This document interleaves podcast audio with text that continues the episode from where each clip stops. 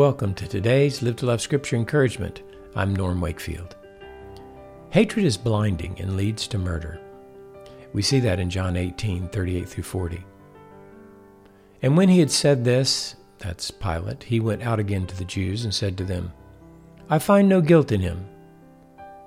But you have a custom that I release someone for you at the Passover. Do you wish then that I release for you the king of the Jews?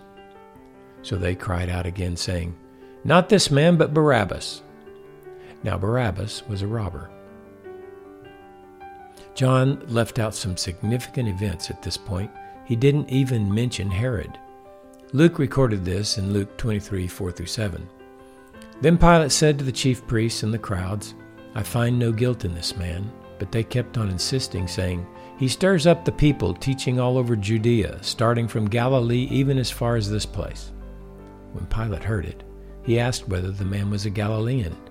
And when he learned that he belonged to Herod's jurisdiction, he sent him to Herod, who himself also was in Jerusalem at the time. I hope you'll go to Luke 22 and read the rest of the story because there's quite an exchange between Pilate and the Jews after they and Jesus returned from Herod's interrogation. Jesus didn't answer any of Herod's questions.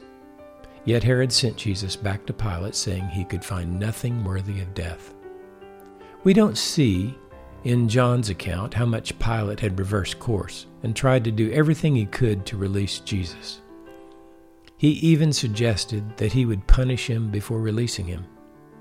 But it came to Pilate's mind that he customarily released someone from prison as an act of goodwill toward the Jews, so he made one last appeal. Don't you want me to release your king to you, Jesus, the King of the Jews? Do you find this as unbelievable as I do? Blinded by hatred, the Jewish officials bid Pilate to kill Jesus and release Barabbas, a known thief. Luke wrote that Pilate, quote, wanting to release Jesus, addressed them again, close quote. It's at this point that the Jews chanted out, Crucify, crucify him!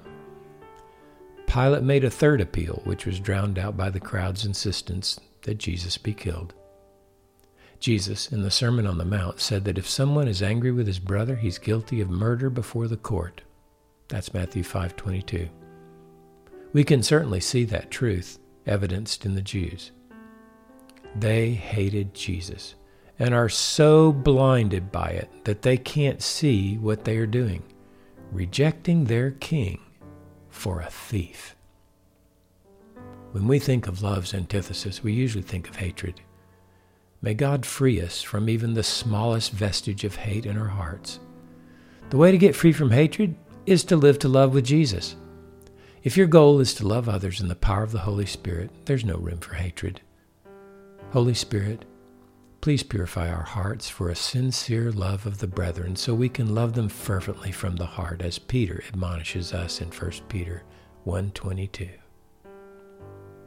Well, we've come to the end of John 18. And if you'd like more encouragement in living to love with Jesus, you can go to our website, livetolovewithjesus.com.